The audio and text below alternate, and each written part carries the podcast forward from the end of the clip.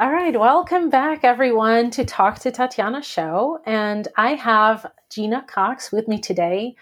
Gina is a coach, an industrial coach, an inclusion coach. And um, Gina, welcome to the show. I'm so glad to have you here. Tatiana, I'm so excited to be here with you. I have been watching your journey, uh, and it's fun, you know, that we're going to have this conversation. Amazing. And I'm looking forward to learning more about you and what you do and your journey. So, why don't you tell me and listeners and viewers how you started your businesses, what your journey was like? Mm-hmm. Well, I think the first thing that you need to know about me is that um, I'm a mother uh, and I got divorced when my daughter was one. And that really has been the driving force that has guided every career and business decision that I have made since she was born. So, the first time that I was an entrepreneur was when she was very young. She was about five years old. And I, just, I realized that as a single parent, I was really going to have a lot of trouble balancing the obligations of a job, parent, single parenting, wanting to be there for all of her various activities um, and really feel like I was, you know, doing well in all of those things.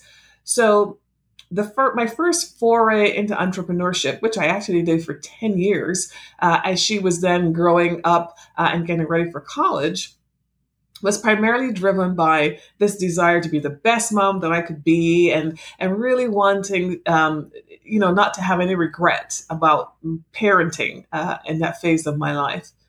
Um, as she got older, and went off to college, I went back to being an employee, and I did that for another 15 years or what have you, before I then decided again that I would once more step out and be on my own. The, the difference was that this the second time I knew I would never be going back to being an employee. So that was different. Uh, another difference was that this time around, I was really doing it for me because I had ideas um, and and uh, things that I wanted to share with the world to help others be better uh, that only I felt I could provide. And so this time around, I'm doing it because of my passion for this work. Uh, and that's going to make a huge difference in terms of the impact that I will have just because of that, that real passion. Awesome. And I am always excited to have guests who um, really love what they do. I share the same um, um, I guess, passion for my own business, for taxes, for accounting, for numbers, and small business owners who really want to make a difference in the world. So I'm always um, really happy to have someone like you on the show to share um, your passion for what you do. I think that's that passion is important, and I think that when people start businesses with passion, those businesses are the ones that change the world. Even if it's a smaller world, um, like your state or your town or um, your family, mm-hmm. um, it's still world changing when uh, when we have passion for what we do. So, uh, when you started both your, of your, well, I guess businesses both times, um, were there anything that surprised you in a good or a bad way, and something that really you didn't expect? Mm-hmm. You know, the first time around, because the reasons I would, uh, of the reasons that I already mentioned uh, that were driving that, sort of this parenting thing. Um, uh, one of the things I did before I even left and, and, stepped out on my own was I started to prepare. You know, I would I joined the local chamber of commerce. Um, I, I, and, and I did that so that I could meet other entrepreneurs and see what it felt like really on a day to day basis to be an entrepreneur. Uh, I also did that because I knew that the chamber, a local chamber, would have resources, and you know, I didn't, I because I wouldn't have a lot of money to to spend on this. I wanted to just do it in a way where um, it wouldn't break uh, my budget. Um, so I felt like I stepped out with some degree of preparation for what was ahead of me what was surprising when I actually did it, though, was that the, you know, I needed more resources. I thought I had everything from that chamber experience, but I really needed more resources. I needed resources that were really tailored to what it is that I specifically wanted to do. And I wish I had, some, you know, and I couldn't afford to have a lawyer for this and an accountant for that and a, and a, a therapist for the bad days and all the things that a small business owner needs to get started which is actually one of the reasons why I think your book is so great because I wish I had had a single resource like that. that could help me with all of these various decisions that one needs to make in one place. So anyway, went so the surprise the first time around was that, you know, there was a lot of work that I needed to do to set the business up that I kind of underestimated. This time around, I, am not as concerned about those things because you know they, it is possible to find resources. And by the way, your book is coming out, so I, if I if I worst case scenario, I, could, I will wait till I get your book. Um, but in all seriousness, uh, this time around, because I'm doing it because of this passion, um, what is kind of surprising is that I, I feel the, the concern that everybody probably feels when they worry, am I going to be able to make a living? Uh, we all share that concern. But but what I'm surprised by is how my passion just kind of like pushes that aside. I, I'm not as fearful about the things that could go wrong, even though I'm realistic. I think it is just knowing that I feel like I'm doing something that I was put on the planet to do uh, sincerely and, and purposefully that is very different and it's it's humbling and it's exciting and, and you know I wouldn't trade it. That's amazing. I love that. Um, and the, I can feel your passion across the the internet, um, across the state lines. Um, and it's so important to have passion for what you do. It's so important to enjoy what you do. Um, so thank you for sharing that and allowing me and hopefully viewers and, li- and listeners feel that passion.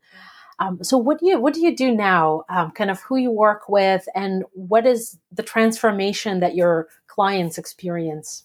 Yeah.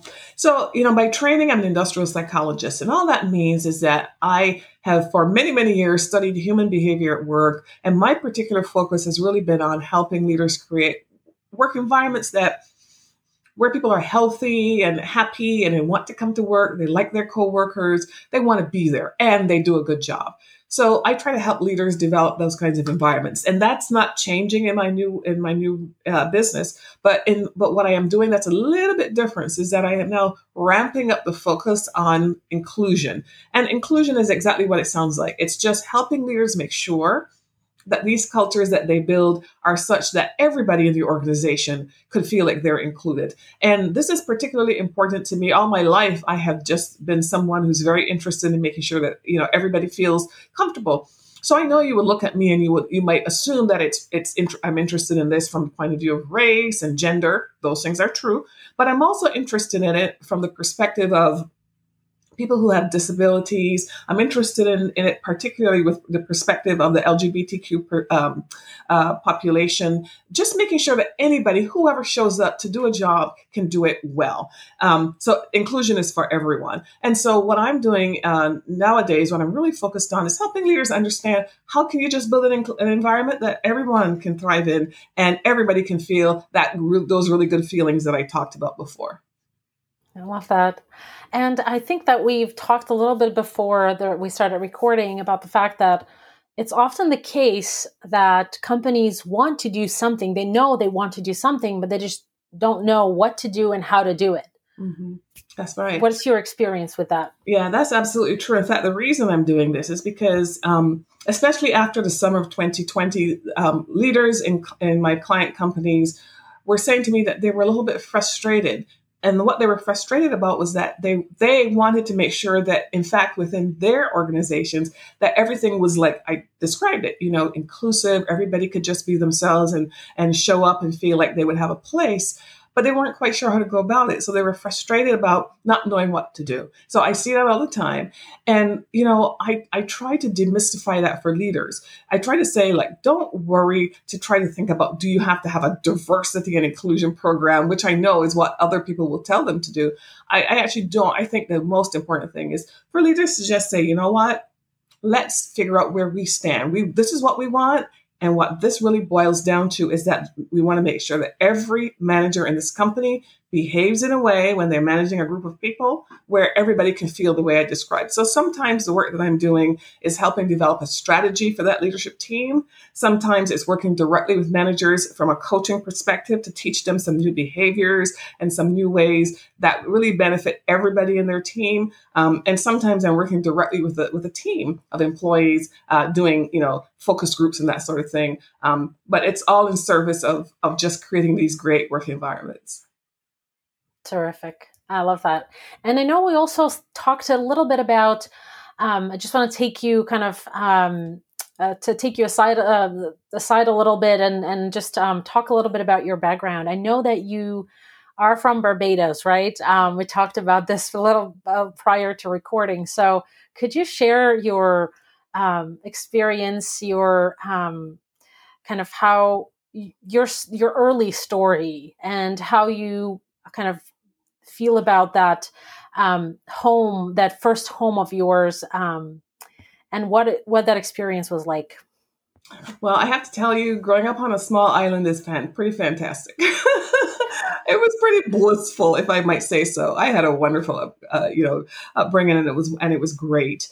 And um, and I still call, I still go there. I still have that feeling of of feeling welcome. It's kind of like being in a small town, in, being from a small town in the United States, and with your little main street, and everybody knows everybody, and they know your grandmother, and they know all that, and they know more than you want them to know. Um, it probably is just like that, right?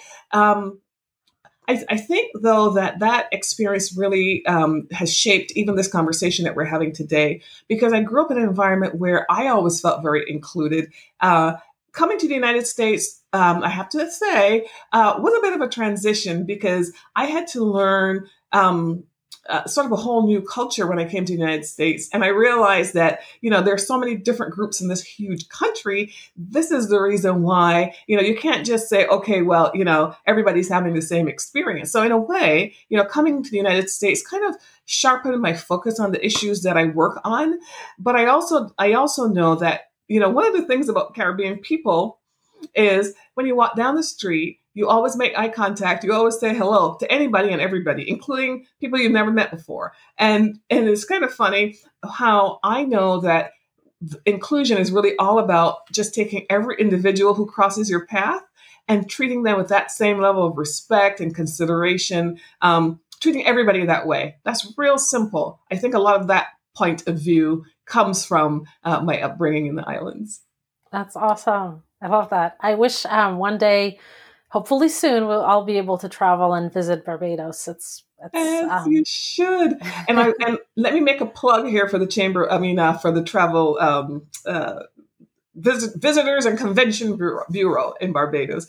You know that Barbados is one of those countries that has had a COVID pandemic passport, where you can just pick up and take your whole family down there, and they would provide for the transition, you know, from quarantining and different things, and you can work from Barbados, and then whenever you're ready, you can come back to the United States. So that's a plug for Barbados.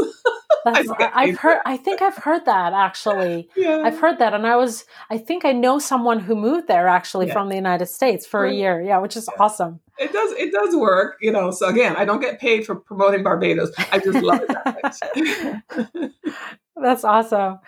Um, and coming back, and I want to bring you back to what you do now. Yes. Um, I'm curious to know, and I think that people listening and or watching uh, would be curious to know what would um, is there a size um, of the company that you work with um, or mm-hmm. maybe if there's a better fit for what you do to a, to a company that's smaller or bigger or somewhere in the middle? Talk a little bit about that if you can.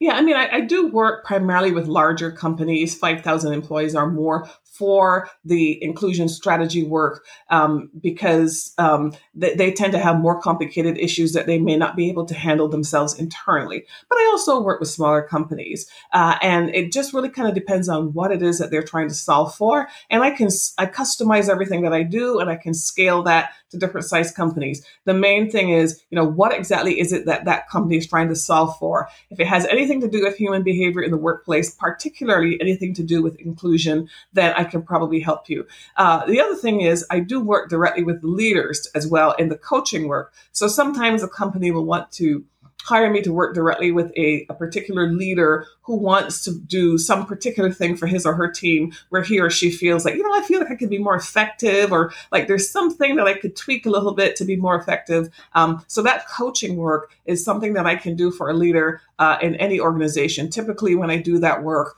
um, it's paid for by the company, by the by that person's employer, uh, and so I can work with a leader in any organization. Amazing. Um, and I know that you have a book in the works um, coming out spring of 2022.